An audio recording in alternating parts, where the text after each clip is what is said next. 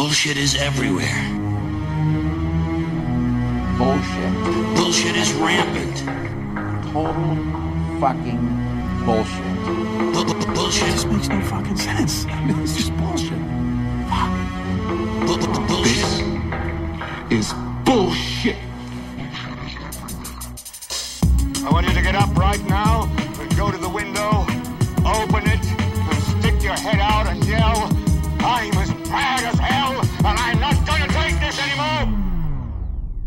Welcome back to Bullshit Filter the News, episode 14, recorded this day of our Tiberius, the 20th of August, uh, 2018.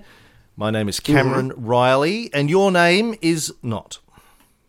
No, it's not. It's it's the other Cam. Some people call me Ray. I'll take the other Cam. That's fine. I can't help but feel that in some ways on this episode we're going to be going down some dark, dark alleys. So this one's probably going to have a lot of cussing in it. Just to just to give everybody a warning. Now, our first story is about the death of Kofi Annan, who was a black man, and you start off by saying we're going down some dark alleys. like that's just this. You, I know you're from the south, right? You but set, you set me up. I just bitch. can you please, when you're on air, Turn it down. turn the Right. racism down Hold on. a little bit. Hold on, let me get my tiki torch out of the way. Okay.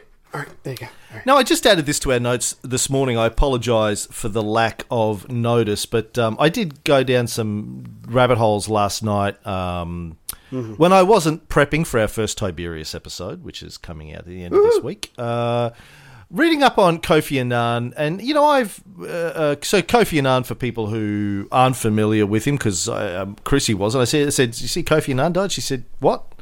And I said, "Okay."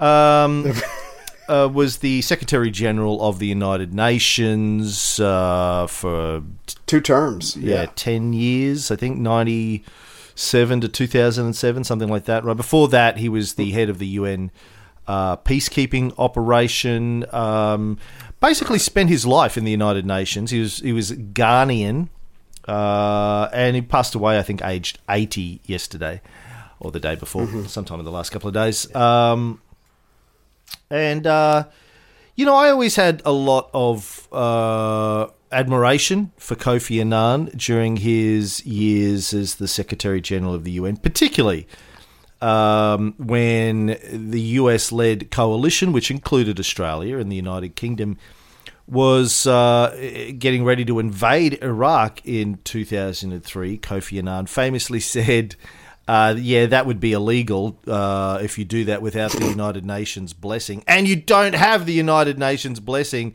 so just uh, Oh, stand down and back the fuck off. And they did it anyway. And he criticised uh, the United States and the UK for uh, an illegal invasion.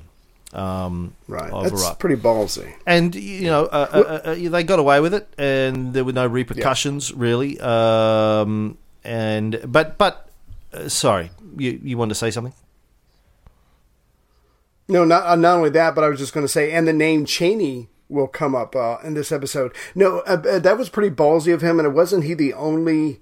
How do I put this? Not white um, Secretary General or something like that. I mean, this guy uh, was bucking the system for a very long time, set up his own foundation, and and kept fighting the good fight up until his death. And obviously, his foundation is continuing, uh, and it has a you know has a long ways to go as far as good governance and the transformation of um, African culture. So again, this man um, put his actions where his words were, and a lot of people don't do that. So good for him. Yeah, he was the first black African Secretary General of the United Nations. Um, I think the fourth Secretary General of the United Nations, or maybe that doesn't, doesn't sound like enough, does it? Was he the fourth? No, the seventh. unless they run for a long time. Um, well, like you said, he was there for ten years. So some, should have had some notes in front of me. Um, anywho, uh, one of the, the, the reasons I wanted to mention him, well, a couple.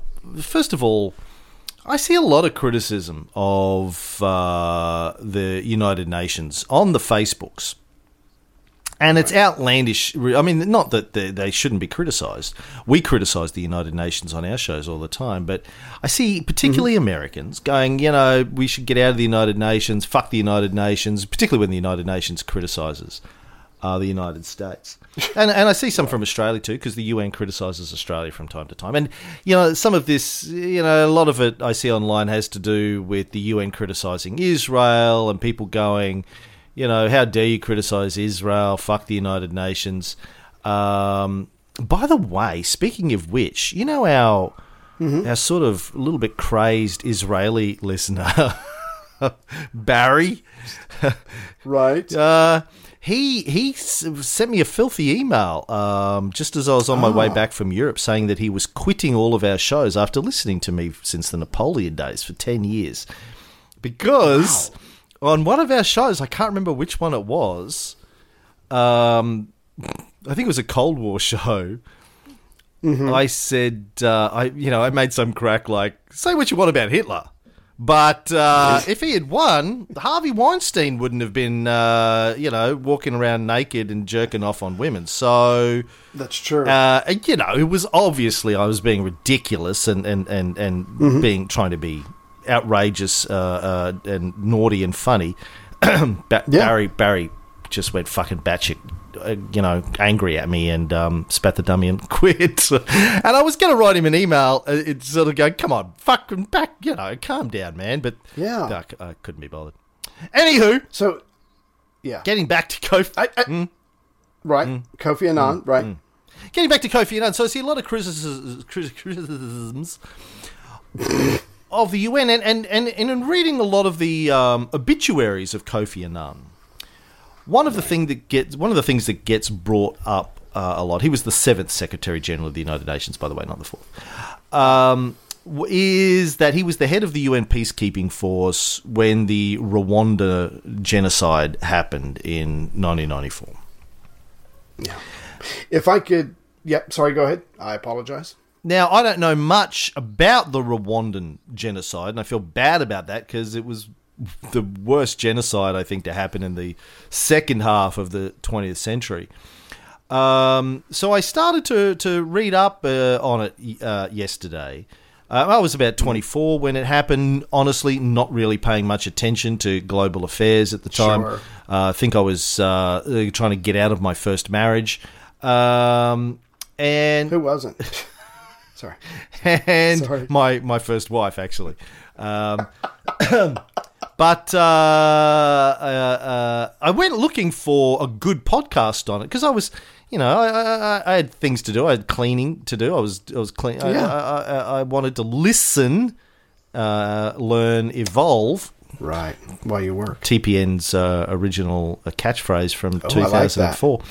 Couldn't find one. Found one guy does like an Africa podcast. He had an episode on it. Listen to it, drove me fucking nuts. This guy, um, you know, he just kept. He goes, and then, and I can't believe this happened. Uh, so and so did this, and then, and I can't believe this happened. I really can't believe this happened. So and so did that, and then I can't believe this happened. I can't believe they did this. I was like, well, fucking believe it. It's it's you know, Yeah, 'cause it happened. It happened.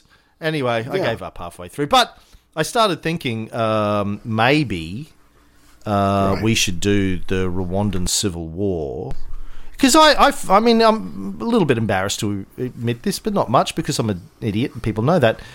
You, when I get into the Tutsi and the Hutu and the Twa, Yeah. um, Yeah. I, I get them confused. Uh, I've read Oh, up yeah. on it before, and I can't keep it straight in my head. But the same was true with, um, you know, Alexander's stuff and Caesar's stuff before I before we went into it. So I and, and Syria and all that kind of stuff. So I think maybe after we finish the war on drugs, um, um, Yeah. at some point, I, I might be interested in doing a mini series on the Rwandan uh, civil war because I think it's something that I want to understand better. Obviously, horrible. Uh, official UN estimates Right. are 800,000 people were killed in four days. Actually, it was about four months, not four days, but it was very, very quick. It was like almost Yeah. like boom out of nowhere, 800,000 to a million people dead. Uh, and killed with machetes, for the vast majority of them. Bullets were too expensive. So Kofi Annan was the uh, leader of the UN peacekeeping force, and they did nothing really to prevent this, and copped a lot of criticism for it. But I think the story is deeper than that. And he's copping a lot of the blame, but uh, I think if we scratch the surface, we will see that he tried to engage, uh, you know, the Security Council, but the problem was that the French were on one side of the Civil War, and the Americans were on the other side of the Civil War. Clinton was the president of the United States at the time, um, because the guy who was the leader of uh, one of the factions was Paul Kagame, who is still today the president of Rwanda. He's been the president of Rwanda, Rwanda since 2000. but he's not a dictator, Ray. I don't want you to think he. Look, just because he's been he's very popular. very popular, very very good friends of the West. The fact that he's been president for uh, nearly twenty years, no in, no Right. indi- no indication that he's a dictator. He's just a very good guy. Um, Yeah. Also uh, trained before the Civil War, trained at Fort Leavenworth in the United States. Um, so yeah, so He's got that going for him. yeah. So the US had their guy on one side. Uh, he's the Tutsi. Um, the Hutu on the other side were being supported by the French and the Belgians, I think. And the Belgians, you know, caused a lot of the, the, the racial divisions there in the first place. Anyway, very complicated. Um, and I, I think we should, in, in our in inimitable, inim, inimitable, inimitable style, too early in the morning to say that, uh, we should drill down on it and try and pick it apart and see what the fuck actually happened. Yeah, if I, if I could just set it up real quick. On December 9th, 1948, the United Nations adopted a resolution that said when contracting parties confirm that genocide, whether committed in time of peace or in time of war, it is a crime under international law which they undertake to prevent and to punish. So they do have a uh, resolution for this. This is something very specific. If you can identify genocide, the United Nations should and will go in to prevent and punish it. Uh, I, I just want to throw this out real quick because I thought it was interesting. Um, the Germans were in Rwanda first, and everybody in Rwanda raised cattle. And most of the people, excuse me, the people that had most of the cattle were called Tutsi, and everyone else was called Hutu. The Germans get kicked out after World War One. The uh, Belgians come in. Belgians uh, think that the uh, Tutsi look more European. They're lighter skinned, a little taller, so they put them in charge, even though they're only 10% of the population. Then Belgium tries to reverse everything to make the 90% happy. So now both sides are pissed. Now there's a whole bunch of civil war. Uh, there's a whole uh, internal fighting going on. And you're right, it was the Europeans that pretty much racialized this country and then started the civil war or, or created the conditions for the civil war. Yeah. Um, and the Belgians introduced like um, identity cards that stated what your uh, actual race was, whether you were Hutu or Tutsi, and and sounds like that was fairly arbitrary anyway. Probably not a real thing. Yeah. Um, anyway, Mm-hmm. let's not get into that now. But he's copying Kofi Annan, copying a lot of shit. And the thing about the United Nations, uh, because you and I spent a lot of time on the Cold War show talking about the creation of the United Nations, and it was mm-hmm. largely Roosevelt's vision. Um, and it's a good. Vi- it, it, it was a good vision. I believe in the vision. Yeah. I believe that we need global, international cooperation uh, on on maintaining peace, on resolving conflicts, uh, and International standards, right? and you know we haven't had another full on world war since the creation of the United Nations. Um, a lot of a lot of conflicts have gone on since then, but not a all out world war yet.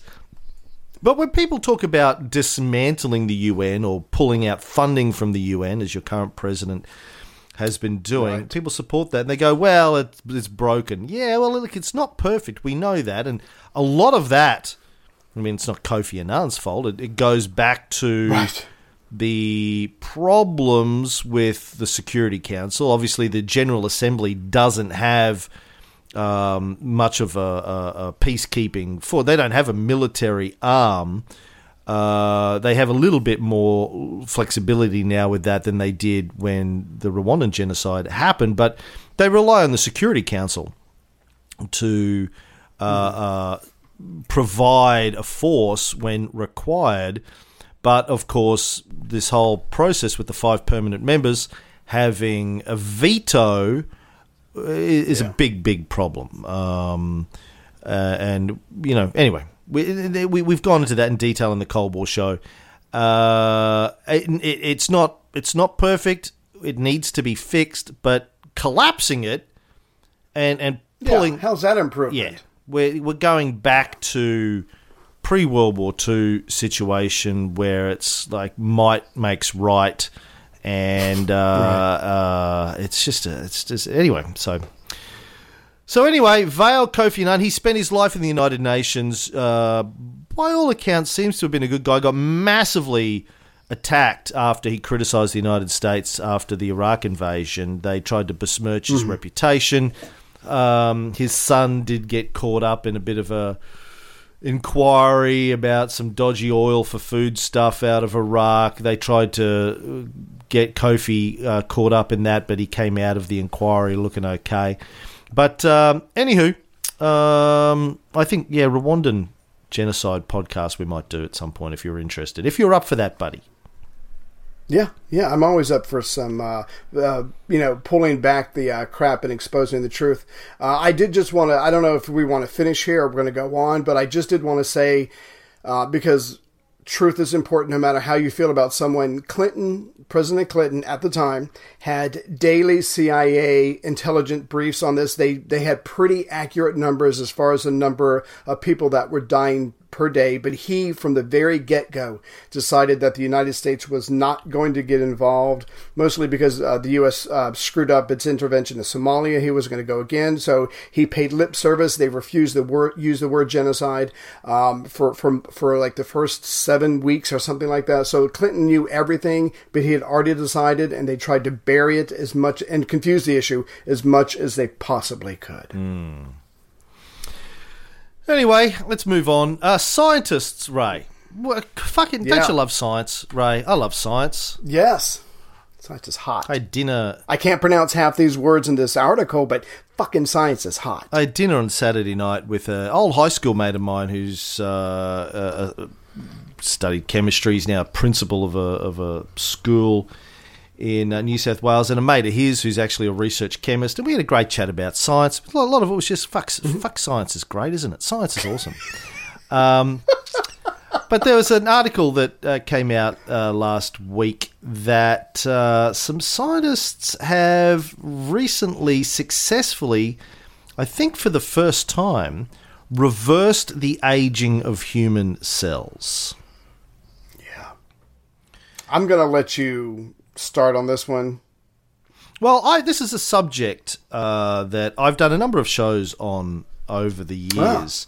Um, going right back to the G'day World uh, podcasts, I had a, I used to have a guy called Dr. Aubrey de Grey on. I think I had him on maybe twice, once or twice. I can't remember. Aubrey de Grey uh, is a research scientist who's been working on reversing aging and and working on preventing uh, like death. He says that death is um, death is a disease and we can cure it. Um, Wow. Maybe he says aging is a disease and we can cure it, but one of those. He's basically. yeah, he's been An optimist? no, he's been talking for a very, very long time, decades, about the fact that, um, well, aging is preventable. Uh, he believes uh, with with sufficient uh, understanding and science that we'll be able to cure aging and extend the healthy human lifespan. He thinks somewhere between to 250 to 500 years. Do you want to live that long? Fuck yes, Ray. At least that long, if not longer. Okay. Just checking. Just You checking. don't?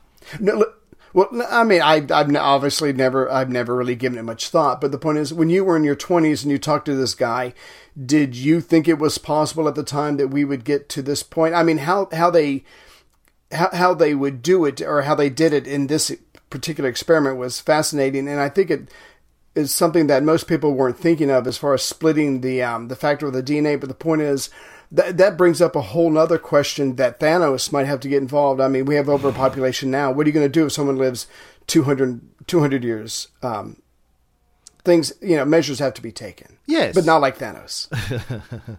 Well, maybe uh, as part of our conversation on uh, Saturday night I'll with do my it. mates. Ma- Um, yeah, look, but that's a separate issue. Okay, so people Okay, quite often get all right. upset about um, the implications of Mm-hmm. life extension, and and that they are, are right to have concerns, and we we will need to address those.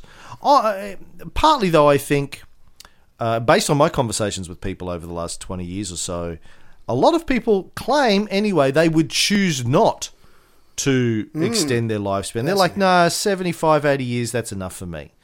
Um, and that's fine. So I think, let's say, some of the population, particularly maybe those who think that when they die they're going to go and sit on Jesus's lap, um, see what comes up. Right. Uh, I think those people may may want to pass on, and quite frankly, you know, I, I encourage them to do that.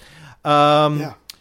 but some of us will choose to live. So maybe we'll, we, you know, some of the problem will be uh, removed uh, that uh, in, in that way. But we will need to get a lot smarter uh, in terms of how we uh, feed and and and provide the energy requirements and uh, for the population. Right. Maybe we'll go off planet with Elon Musk.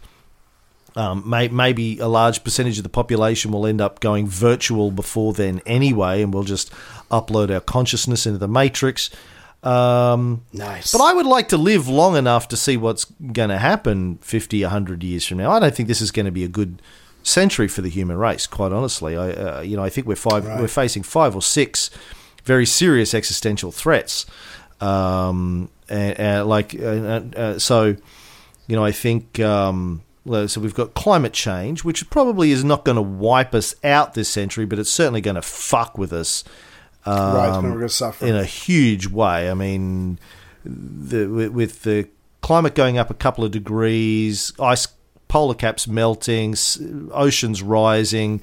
Um, you know, there's there's a little archipelago just above Australia called Indonesia where 200 million people live, and they're not going to have homes anymore Yeah. once the sea rises. So they're going to have to go somewhere. Let alone people living on coastlines all around the world. Uh, their homes are going to be underwater. Uh, So it's going to completely fuck with life as we know it. Um, unless some fucking miracle comes along and we're able to fix it, but uh, that that seems less and less likely as we, you know, as the world is run by politicians whose heads are firmly up their asses. So that's going to happen. On top of that, we've got the ever present threat of nuclear war. uh, And again, with crazy motherfuckers running countries like yours that and, and sitting on thousands of massively powerful um, nuclear warheads, uh, playing games of chicken with uh, Iran and uh, North Korea and Russia and uh, other countries. So, um, not good. Uh, so that could happen. Then on top of that, we've got threats of uh, bio warfare, biological weapons being developed that could be uh, unleashed at any time. Then we've got uh, the the threat of AI uh, becoming sentient and going, humans, you're a, you're a fucking virus on the planet.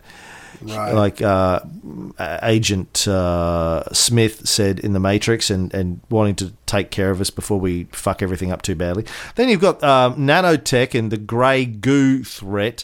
Uh, somebody accidentally building a nanovirus that just dismantles everything around it at a molecular level. Um, and then we've got actual uh, old school biological viruses like bird flu or the plague or the Black Death or these sorts of things that uh, could crop up a new strain of one of those that's particularly powerful that we uh, don't have a vaccine for and that has a relatively long incubation period. Like we, um, like Oh, you know, the thing about Ebola is its incubation period is, is a few days. So somebody gets it, you know about it pretty quickly. If you had a virus like Ebola but had an incubation period of six weeks, uh, that person Yeah. could carry it. It could be it could have spread to half the human population before you even knew about it, and then all of a sudden it kicks in and everyone dies. So I think our ability to navigate even one of those existential threats uh, is extremely Tricky. Yeah, dicey uh, uh, over the next century because we have very very poor political leadership, uh, and like basically it all comes down to Elon Musk. And according to recent interviews, he's starting to burst at the seams. He's trying to do everything. yes. So, um, uh, uh, let alone us survive all six of those existential threats, I'm I'm Mm-hmm. not very optimistic. That said, I would like to be around when we fail. I want to just see how it ends. It's like I don't want Get to. some popcorn. Yeah, I, I don't want to. You know, I, I, have you ever been on a plane flying somewhere and you're getting right towards the last 10 minutes of a movie and you're enjoying it, and the captain comes on and goes, Well, ladies and gentlemen, um, it's time to finish our entertainment because we're landing now and put your tray tables up and your seats to their upright position. You're like, fucking, like, I'm nearly finished the movie. Just do another Now couple of laps, the- man. Like, come on. I, uh, Now I have to go home and rent this Yeah. just to watch the last 10 yeah, minutes. Fuck yeah, you. which I'm never going to do. So I'm never going to see. I'm never going to know how it ended. Right? That's how I feel about the human race on this planet. I just want to see how it ends. I'm pretty sure it's I'm not gonna be see the good, last 10 minutes. but I just want to be there. Yeah. I want to see it all go up in flames, uh, or maybe we pull out of it. I don't know, but I, I want to see what happens. So, um, in order for that, I need guys like Aubrey de Grey and these signers that we are going to talk to. I promise. Work on this stuff. So, why, there there are lots of reasons why we age. It's not just one thing; it's quite complex. Um, one of those has to do with uh, telomeres. So um, you, you basically know what DNA looks like, Ray. Um, uh, you know, uh, double helix, and and at the end, Cylindrical? The way, Uh-huh. hmm? cylindrical. What? N- what am I thinking of? Whether it's wrapped up or is that in like a. Never mind, I can't. I'm sitting there trying to draw something with my finger, and you can't see that, so never mind. It's a double helix, uh, Right. uh, and so the the way, as I understand it, um, the that DNA replicates when a cell is uh, dividing is um, RNA um, runs down, splits the DNA, the two strands apart, runs down it, copies it, and builds a copy of each. Right. Um, stitches it all back together. Boom, you've got new new cell. Um, but at the end of the DNA, um, top and the bottom of the DNA, there's uh, a chemical called uh, telomere, telomerase. Um, telomeres, and it's basically like um, you remember the old uh, cassette tapes that we had when we were in the Right. eighties. Um, you had the magnetic tape, and then at the end of the tape, you had like blank stuff that you would use to wind it on the reel. Well, that's what they say tel- the telomeres are like. So when the RNA is running up the DNA, copying it protein by protein, it gets to the telomeres and it goes, "Oh, okay, I should stop." Right, that's the end of the, Okay. the DNA. But what hap- what happens is as your cells get copied over the course of your life, those telomeres get shorter and shorter. Um, and what happens is the RNA starts stopping sooner and sooner and miss uh, copies uh, copies incorrectly some of those cells. Plus, there's just a lot of errors that happen in the copying and that kind of stuff. There's the there's um, kind of cell called senescent cells. They're older cells that don't function like they should, but they also um, affect the cells around them because cells are, you know, um, massively interconnected. They talk to each other all the time. What are you doing? Oh, I'm doing. Oh, okay. Well, maybe I- you're doing that. I'll do this. Well, right? Yeah. Right. Yeah. Uh, it's a bit like us recording shows. What are you working on? Okay, you're working on that. I'll work on this, and together, Okay, hopefully, it'll work. I'll meet you in the middle. And then I said, "What are you doing?" You go, "Nothing." And I go, "Oh fuck! Now I have to do everything," and everything breaks down. Right, right. So anyway, um, one of the things that's happened is that they've figured out a way to rejuvenate some of these old cells. So um, there's this by by by taking hydrogen sulfide, which is a molecule that's naturally found in our bodies. Um, They're able to extend the some of the life of some of these cells. Don't ask me how it works because uh, Right. you know I'm not a fucking geneticist. Um, I do have some. I do have uh, some information here, though, that I'll try and uh, read and, and hopefully make sense of it as we go. This is from. I'm sure it will. This is from a paper uh, produced by uh, these uh, clever motherfucking scientists. Um, cellular senescence is a key driver of aging. This is this is cells that, that die, right? Senescence, cellular cells, cells that just just sort Age of and die. Yeah, die. Is a key driver of aging, influenced by age-related changes to the regulation of alternative splicing. Hydrogen sulfide has similarly been described to influence senescence, but the pathways by which it accomplishes this are unclear. We assess the effects of the slow release hydrogen sulfide donor NAGYY4137 and three novel mitochondria targeted H2S donors, AP39, AP123, and RTO1, on splicing factor expression, cell proliferation, apoptosis, DNA replication, DNA damage, telomere length, and senescence related secretory complex. Oh, secretory. Expression in senescent primary human endothelial cells. Anyway, basically says that by playing around with all of this, they produced up to a 50% drop in senescent cell load assessed at the biochemical and molecular level. So, uh, in essence, they've been able to reduce the aging, slow down, reverse the aging, whatever you want, of some cells. Um, uh, so, yeah, listen, interesting stuff. Um, there's there's a lot of science going on regarding trying to slow down aging. Um, but yeah, it, it will we get there in our lifetime? I don't know. What what am I now? Nearly fifty? You're just over fifty. Yeah. they reckon there was a book that I read. uh, I did an interview with the author again back in the.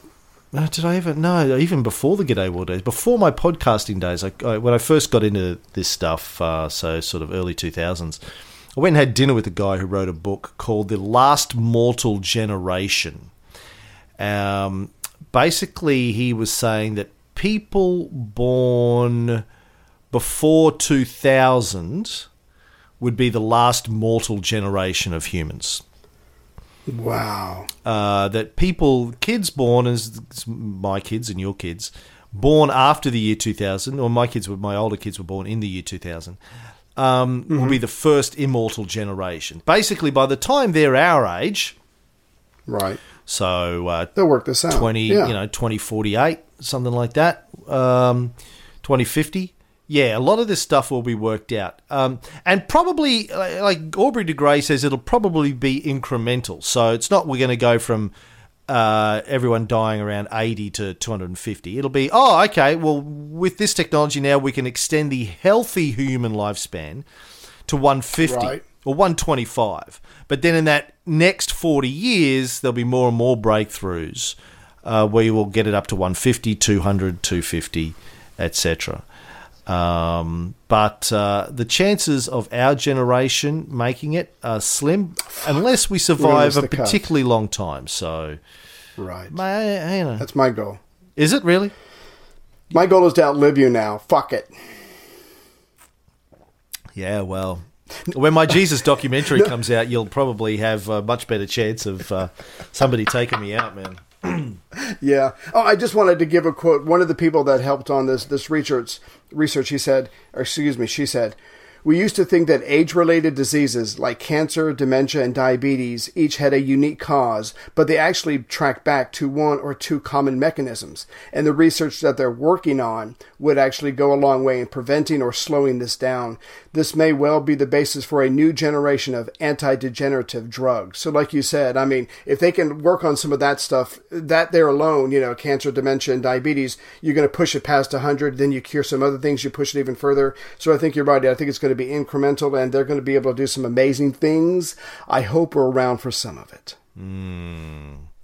I mean, some of our podcast series that we're doing, we're going to need at least We're going to need. another 100 years to get through those. yeah, Cold War, because we're going to go up to actually today. So, yeah. Let's talk about Catholics. Um, oh, God. Fucking Catholics, man. Yeah. So uh, the the news that's come out obviously in the last week is particularly related to the Roman Catholic priests in Pennsylvania.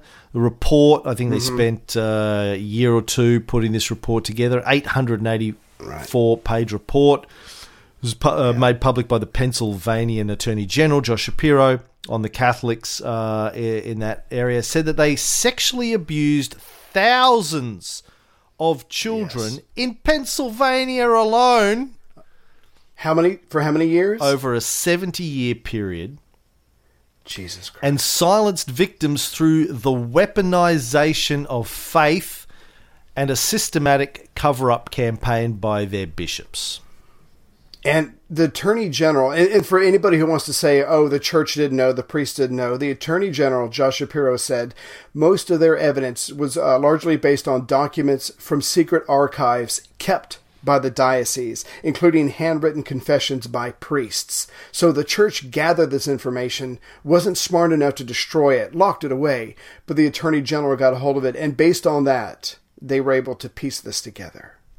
Yeah.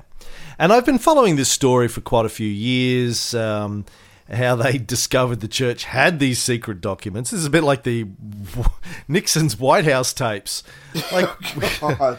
Eh, no one's ever going to find our secret child rape documents. It's fine. We'll just keep them in this cabinet over here. it's locked. Yeah, the Attorney General said that Cash- Catholic bishops covered up child sexual abuse by priests and reassigned them repeatedly to different parishes for kept keeping them as uh, keeping them active for as long as 40 years, moving them around whenever people found out that they were raping children. Um, I like this bit. He said, describing the weaponization of faith to silence victims, Shapiro cited several examples, including one priest who allegedly told children how Mary had to lick Jesus clean after he was born to groom them for oral sex. I just fuck. Just take him out and shoot him now. Uh, the children were taught that this abuse was not only normal, but that it was holy. You're talking about fucking up a child for the rest of their lives. Yeah. Now, uh, okay, so everyone knows these stories uh, by now. Um, it's uh, well accepted, I think, but where's the fucking outrage from the Catholics around the world? Is what I want to know. There's two billion Catholics around the world. Where is the outrage? Why aren't they demanding the resignation uh, of every priest, every bishop, the pope, the ex pope, every cardinal? Why aren't they doing something about this? You know, we we we hear this about Muslims all the time. People say, "Well, Yeah. where's the outrage in the Muslim community over the very small percentage of those that have weaponized the faith and that are, uh, uh, you know, uh, calling for jihad?" Um, uh, and, and in fact, the Muslims are. There's massive protests around the world and, and uh, marches and that kind of thing.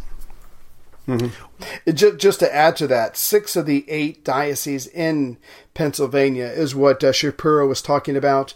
301 priests were cited in the report. Some of them have died. And he, Sh- Shapiro was saying that the church was stalling long enough so that uh, I guess, I don't know if it's the uh, time a time lapse or that they would be either be retired or dead. And so, again, 301 priests in six dioceses. I mean, that is not a small number of criminals. Yeah.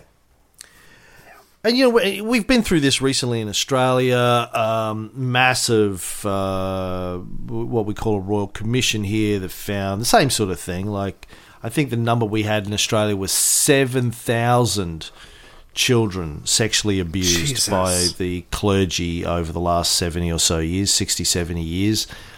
Um, and yet the Catholic Church is still a thing here. It still survives. People are still going, sending their kids to Catholic schools.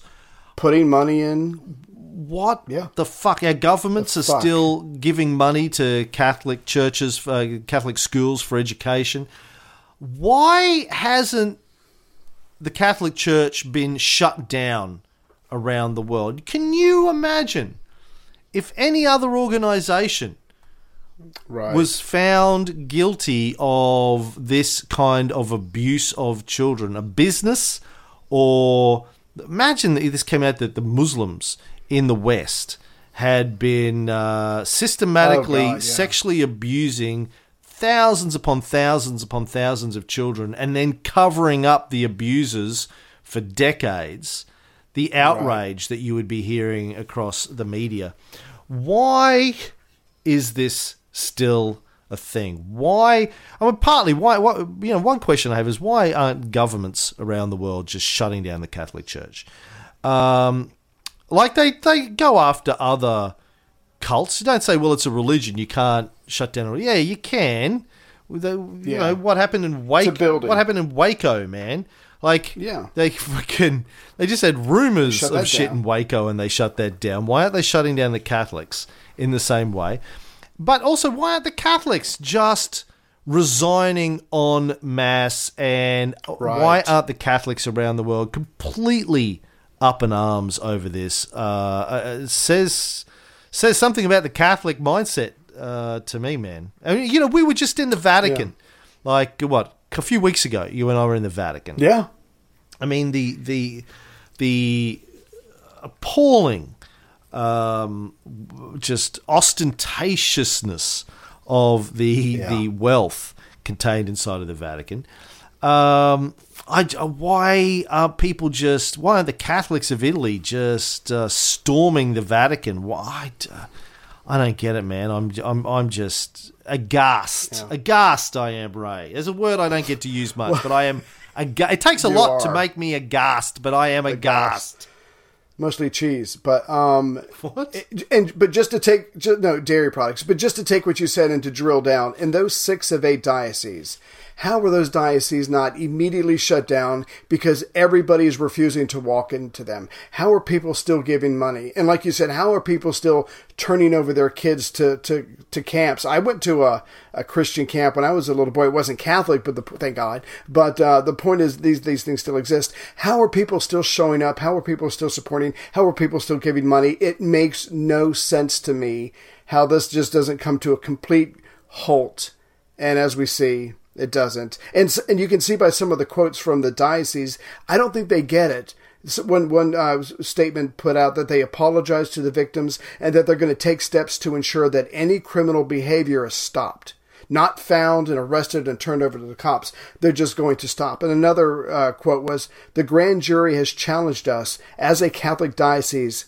To put the victim first and to improve ways to protect children and youth. So obviously children victims have never been put first. They're not going to be put first now, but I guess it makes for a good quote. Yeah, you know, in Australia, one of the recommendations that came out of the Royal Commission was that the the Cath- Uh-huh. what Sorry. I was going to say line him up on the wall and shoot him, but go ahead.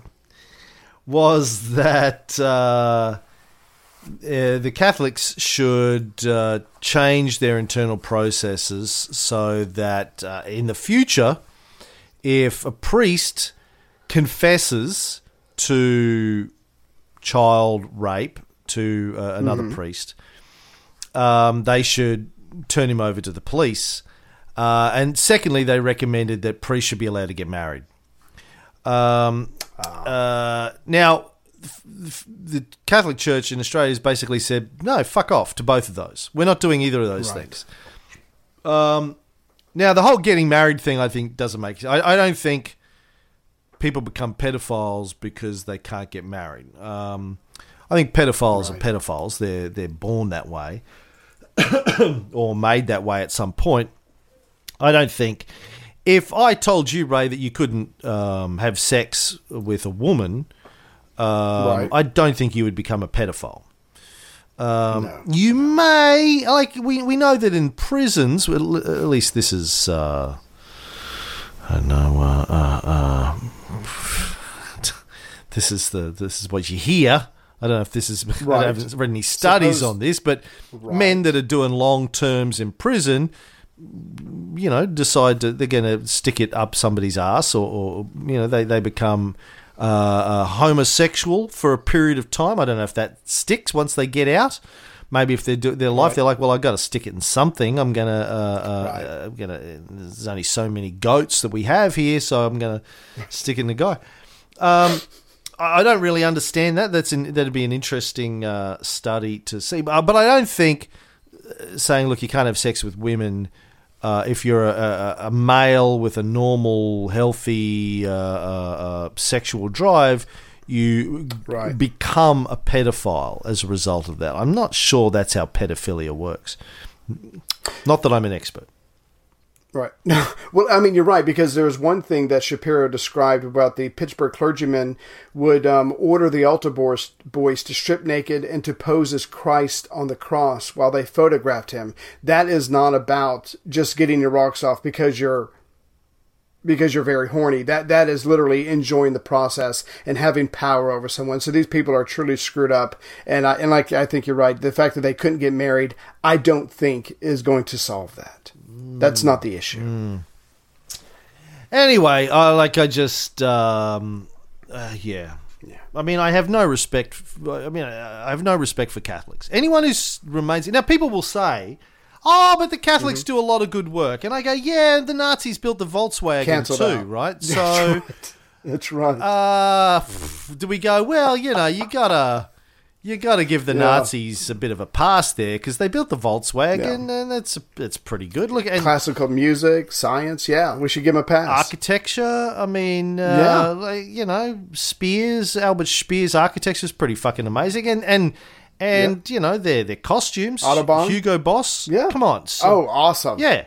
Very flashy. Got to give them a pass for that kind of stuff. So yeah, that whole well, they do that. good too. I don't think that's um, you know, and uh, imagine an individual um, pedophile is in court Mm-hmm. and uh, he's charged with 30 counts of raping children over the years. And his defense attorney says, Yeah, but Your Honor, you know, he's, he's a good guy, really. Like, he's also done some good stuff. He, you know, he helps out in his local community.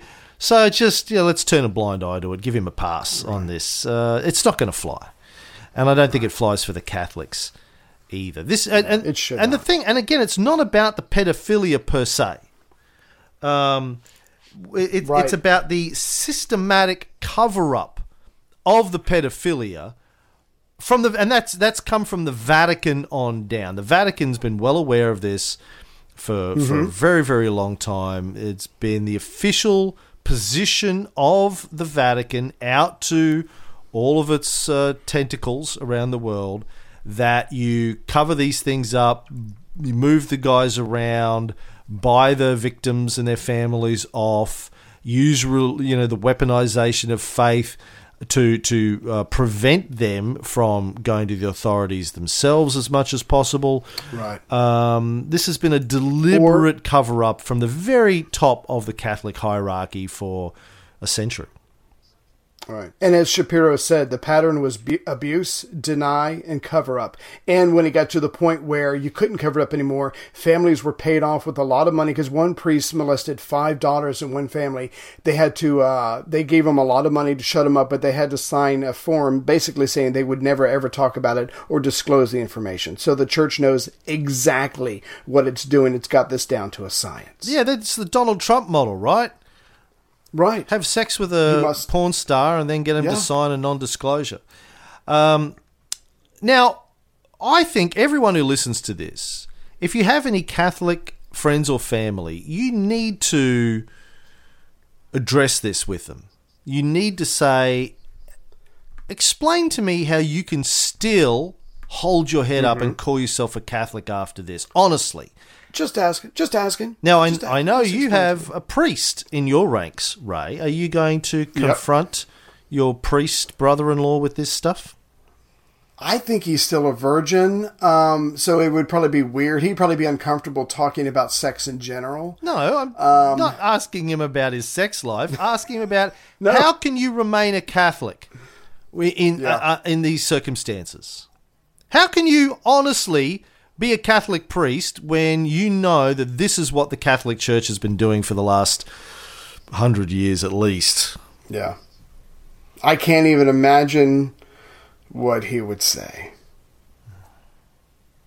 Well, that's my challenge. I'll say that for the next family reunion. that's my challenge to everyone listening to this is well like so okay so what can we do about this? One of the things we could do is is have this conversation with catholics that you know. Like honestly how can Yeah. you continue to to put money in the collection basket to call you you you, you are enabling Catholicism with your continued support, even if you don't go to church and you, you don't put money in the basket, just by saying, "Yeah, I'm a Catholic," by putting that on the census, uh, by by by uh, associating yourself with this, from not with by not publicly recanting and rejecting Catholicism in all its forms for the crimes committed by it, you are supporting it and enabling it. I think.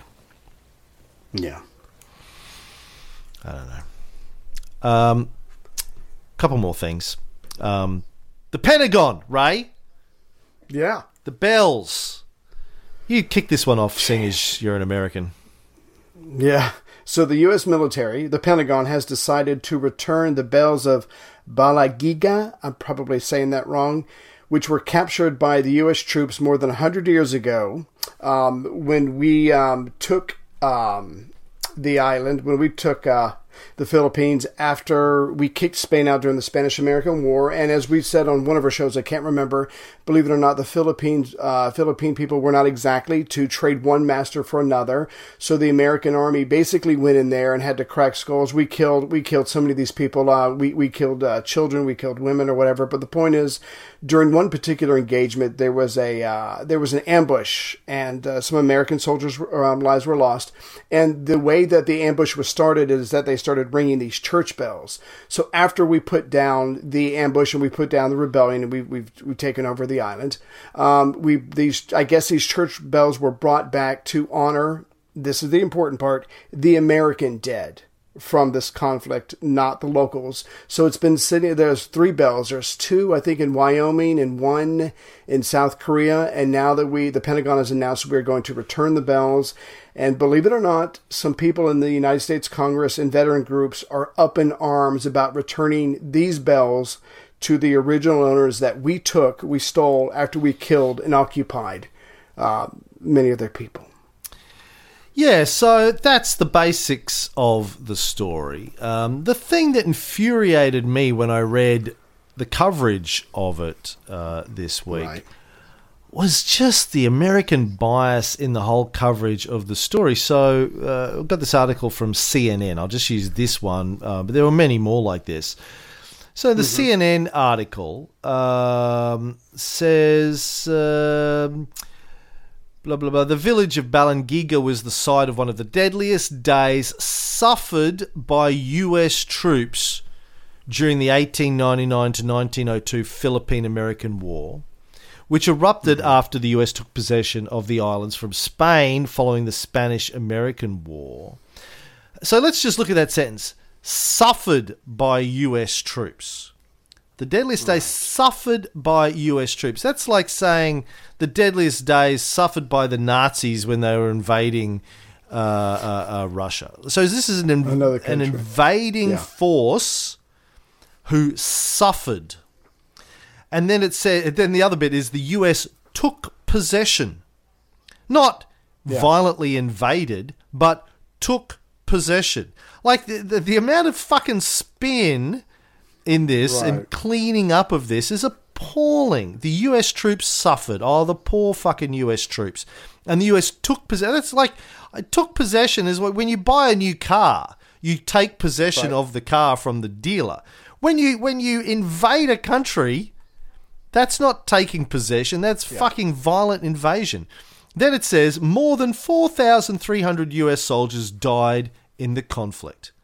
Any mention of the Filipini Filipinos who died? No. How many no. Filipinos died in the war, Ray? Do you uh, recall from when we covered this on the Cold War show? No, I can't remember. I'm sure it's more than U.S. soldiers, but I do not remember. Estimates of Filipino civilians who died range between 200,000 and a million.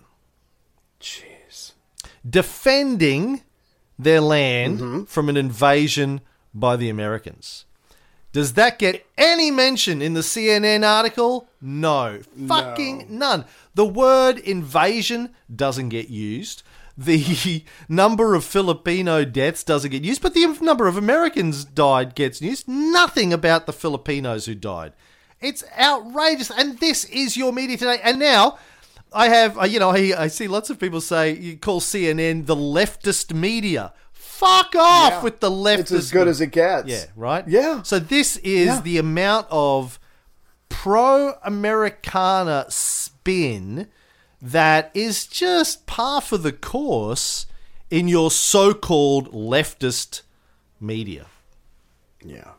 And isn't Liz Cheney, uh, Dick Cheney's daughter? She's one of the three representatives in Wyoming that are saying these bells are memorials to American war dead and should not be transferred to the Philippines, even though it's their bells and we took it by force. But hey, let's not. And, and the, the thing that for me, this article made it sound like Spain accidentally dropped the Philippines and we were walking along and we saw it and we picked it up. It totally sounds like it, it, it was very passive and they started attacking us. I mean, that's the way this article reads. It's absolutely pathetic. Hmm. Dick Cheney's straight daughter, Liz Cheney. Okay. So I'll take your word I like to refer to her in the media. So, so, so the, here's the question: Why is it being done now? Is it just distraction? But I know that the uh, the Filipinos have been pushing for decades to get these back. Why is it being done now? Uh, I, I don't think we'll ever know the answer to that. But I. I just do not get the American mentality. These are ours. These bells, which are ours, are to mourn the American dead. I, I just totally don't get how they don't see the reality of the situation that these were taken from another country as we were killing hundreds of thousands of their people. I, I would be like, you know, I'm very sorry. Please take this back. I can't do anything about the past, but I will be happy to ship these two bells back to you as fast as I can through FedEx. I, I don't get. It's like we want our cake and eat it too. Well, the answer to the question why are they doing it now is because they're trying to get something out of the Philippines. So, um, you familiar with the president of the Philippines, uh, Rodrigo Duterte? Um, yeah. mhm. Crazy, crazy motherfucker who's just running Right. around like killing people Trump, left, right, Trump center. like statements. And do, Yeah, yeah, and, right. and Trump loves him. Trump thinks he's awesome. Yeah. He's running around, He's tough guy. you know, just killing people left, right, and center. Um, so, you know, there's this uh, these deals are going on trying to get the the US and the Philippines closer together as allies against possibly China. Um, I'm sure the US are trying to build more bases in the area. I know they've got a, a some sort of um, uh, mutual defense treaty with the Philippines, but I'm sure there's deals going on about bases or arms sales or something, something, something. And the Bells just got caught up in one of those discussions. I'm sure it's none of these things happen just out of the blue. Um, it'll have something to do with arms sales uh, or bases getting built and something like that. With Duterte, who's a complete crazy dic- dictator motherfucker. Um, right. Uh, listen, just finishing off, um, while we've got a few minutes, I wanted to talk about uh, our good friend Alex Jones. This, this happened while you were away. I'm sure you've heard about Right. it, though. right. Alex Jones um, is had uh, the, the his shows, his Infowar pages and shows taken off a range of podcasting platforms and YouTube and Facebook pages and all that kind of stuff over the last Twitter, couple of weeks. right. Well, I think yeah, Twitter are hedging a little Oh, bit. they? Yeah, I think they. Oh, okay. I think they Sorry. took some stuff down and left some stuff up. Um, I think Apple took down his podcast, uh, but left his app up. Uh, but anyway, there's been this massive uh, coordinated uh, removal of Alex Jones across all of these publishing platforms. And I, and I threw up a Facebook post and asked people what they thought about it. And it's been interesting. Most people seem to think it's a good thing, um, mostly because they don't like Alex uh, Jones, and fair enough. I mean, obviously, we don't like Alex Jones. We think he's either batshit crazy or just e- or just um, uh, I was going to say evil, but I don't like to use that word. Just uh, Crisis actor. yeah, he's An entertainer. He's an, entertainer. entertainer who is creating outlandishly ridiculous and dangerous content for the extreme right because he sees a business opportunity in doing that. Um, you know, as as people probably know, uh, during variety of court cases he's been up against over the last couple of years. I think one was a divorce battle with his wife and custody of the children, and another one's where the um, the parents of the children who died at Sandy Hook are suing him for calling them crisis actors and getting his and their supporters have been harassing these people for years. Um, his defense attorneys usually uh, take the position that, well, he doesn't believe any of these things that he's saying. He's just an entertainer. Um, Right. He's just so he's just playing a role of the uh, crazy right wing guy. None of you know, he doesn't really believe it, and amazingly, uh, his audience doesn't seem to care that that's the position that his defense attorney takes. Um, hey, look, he's just making it all up. Um, you would think that his audience would be like, "Fuck you, we're not going to listen to you anymore," and Yeah. then instead they're like, "Right on." He probably goes back and says, "I just had to say that. I'm really with you because Yeah. when when he was dismantled, you I'm sure you've seen the video of him. You cannot defeat the truth. You cannot defeat God. As in somehow he is doing God's work, which made it even more insane for me. But whatever. So I, I am concerned about uh, this going on there. Now, there's been a lot of debate on, on my Facebook thread about um, whether or not this is censorship. Uh, now, the, the, the two common retorts I've seen, both in this thread and also in other places online, people go, well, it's not censorship because it's not the state doing it, it's private companies doing it, and they can do whatever they like.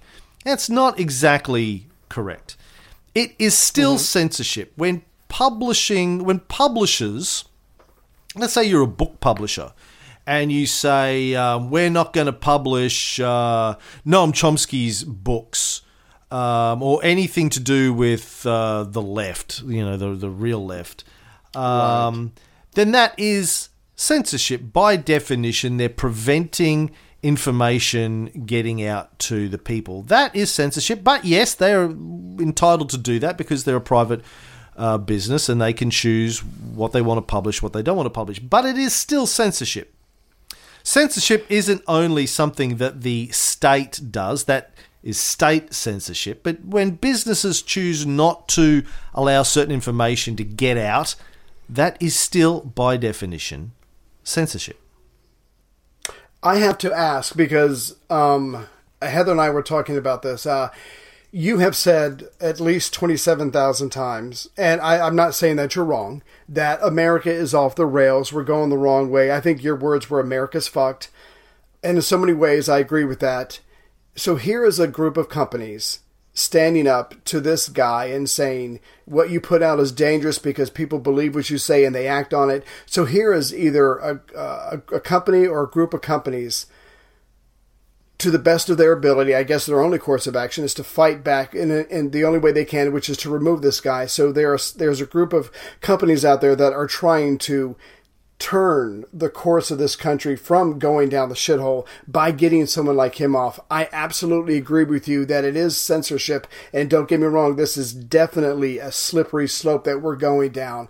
But I certainly applaud what they do, while at the same time I acknowledge that this could come back and bite us in the ass because they're going to take off someone eventually that I like or that I agree with, or someone that I think is giving a solid message uh, for for our country. So uh, yeah, is it censorship? Yes, but I I think it had to be done because it was only going to get worse, and he wasn't going to stop, and his followers were eventually probably going to do something violent and or insane. But is it the responsibility of corporations to protect the, the population from uh, a publisher? No, and, and and to answer that question, I think what they were really doing, they weren't doing it for the public good. They were probably protecting their bottom line because if you're associated with this guy, and then some of his lead followers go out and then do something, they they go into a um, a, a mosque and they slaughter everybody, or they do something crazy.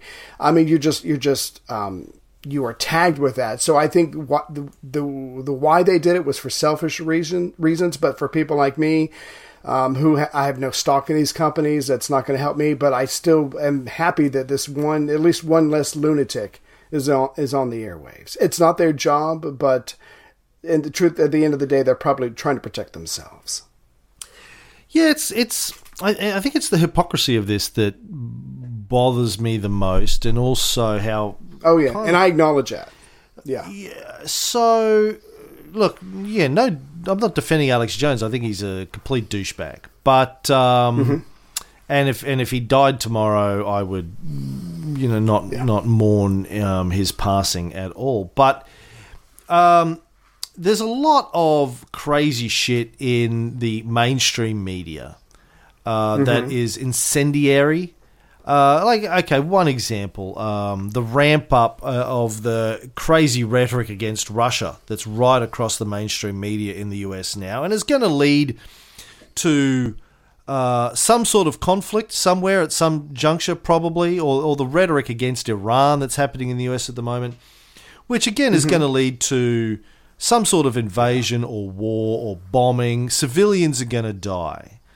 Maybe not Americans, or some American soldiers might die, or maybe some Americans. Maybe it'll result in another 9 11 at some point um, style attack on the US homeland. But people are going to die. Yet, I guarantee you, Facebook and all these other platforms are still allowing New York Times' content and CNN's content and uh, MSNBC's content to, to be published, which is just as incendiary uh, as Alex Jones's content. Uh, to not towards maybe Americans though, but towards people of foreign Right. nations. Um, and uh, I don't know, man. I just um, you know th- this this whole argument that they're doing it to defend themselves like the, the the official reason that most of them given is well he's breached our terms and conditions regarding hate speech Right. um, okay, uh, again, that's that's reasonable. If you have terms and conditions and someone has breached it, that's fine.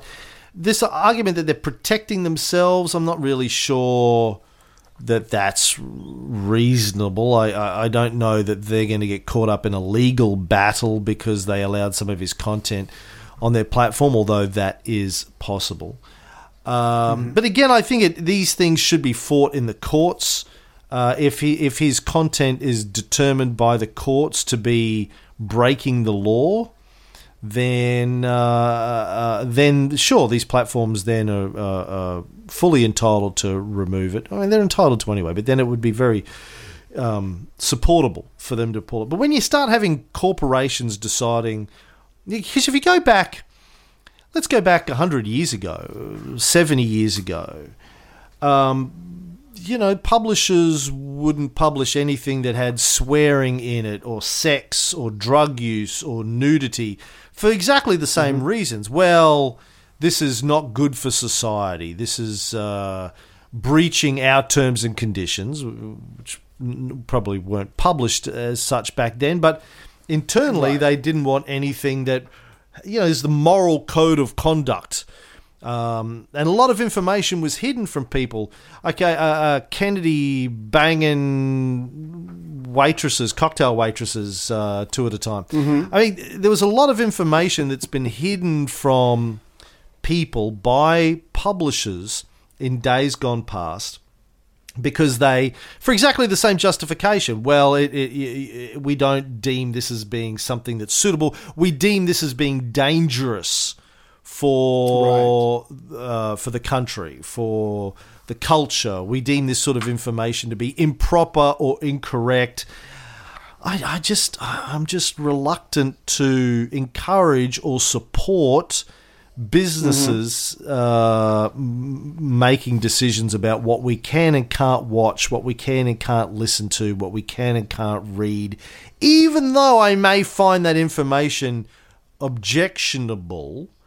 I would say that it's the job of our justice system uh, to prosecute people uh, or prosecute people's listeners who are taking what they're doing. Um, I would also be happy for these publishers to go listen to to, to provide alternative content uh, that that that says, "Hey, listen, this guy's crazy, right?" And by his own admission in the courts, he says he's just making it all up for you know kicks and giggles. Um, Right. I don't know, man. I, I'm I'm conflicted about it. I don't have a clear position on it. I have to be honest. How about this? And I, and um, this is going to be very vague, but here's my knee jerk reaction to what you just said. I agree with everything you just said. However, there is a certain percentage of this country that is tired of seeing people like Alex Jones get away with it for years and make a lot of money. and yes, he'll be taken to court by the parents who were threatened by his followers. But as you and I know, he's got a lot of money. He can hire good lawyers, and it's going to take years regardless. I think there's a certain percentage of this country that is sick and tired of the hate, the fear mongering, the division, and some of us want to fight back. It might be breaking the First Amendment, but I think right now people are so fed up to a certain degree they don't care. No, but it's and they're just it's not breaking the First. Amendment though, because the first First Amendment is about the government uh, preventing you're free speech. So Okay. this isn't Right. this has got nothing Well, to okay, do with I- free speech in the First Amendment because businesses aren't bound by the First Amendment, right? Right. Okay. So I retract that. I was wrong. But the point is, I think my, I think I, I still stand by my statement. There's a, there's a part of us we're just ready. We're just sick of it. We're sick of our country going the wrong direction. We see it. We know it. We're just hoping it will change. And now it's, it's not changing. I think some people are just okay that others are taking action, even though it might not be the norm. Okay, but okay, so but what about the NRA and the gun lobby? Are these? I mean, that the damage being done to your country by the gun lobby and and and people running around with AR-15s left, right, and center. What's what's Facebook and YouTube and iTunes, etc., doing? Twitter doing about that? Are they removing all of that content, gun lover content? No, they're not doing a jack all about it. But a couple of weeks ago, when the NRA said it was having fiscal issues, there were certainly celebrations all over certain, but from certain people all Yeah, over but, that- uh, okay, media. but that's not what we're talking about. We're talking about Right. No, corporations doing- making arbitrary decisions to censor uh, promotion of uh, guns.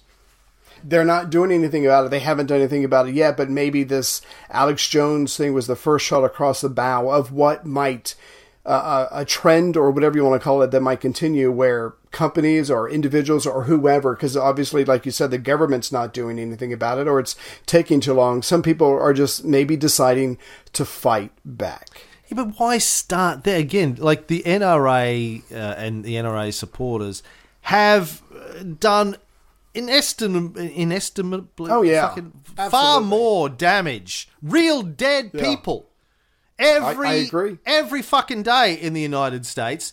To the best of my knowledge, Alex Jones and his listeners haven't killed anyone. Mm-hmm. Right, but Yet. he was get atable. He was get atable. He uh, he was already down. He was already weakened with the. This is the hypocrisy. Oh, I I, agree. And people celebrating it in the you know fucking all the dancing in the streets over it. I'm like, yeah, but look, I, I, Yeah. I, I, I, there's far more hate and damage being done uh, in in other parts of the United States than Alex Jones. If you're going to start somewhere, start with the people Yeah. that are actually causing death. I I don't think, and I'm and I'm just going to call this a movement. I could be way way overshooting this thing, but I'm I'm saying movements don't start that logically. I, I think they just start somewhere and then it gains momentum. I, I think you're absolutely right. If you really wanted to do this service, uh, uh, this country service, you shut down the NRA or you curtail it or whatever. But I don't think kickbacks or reactions or slippery slopes like this start in a very logical fashion. That's not to say that the NRA won't get its comeuppance in the future, but that's not happening yet for whatever reason. All right, well we'll see. That's the show. Yeah. For this week. Yeah. Be back next week. Cameron out.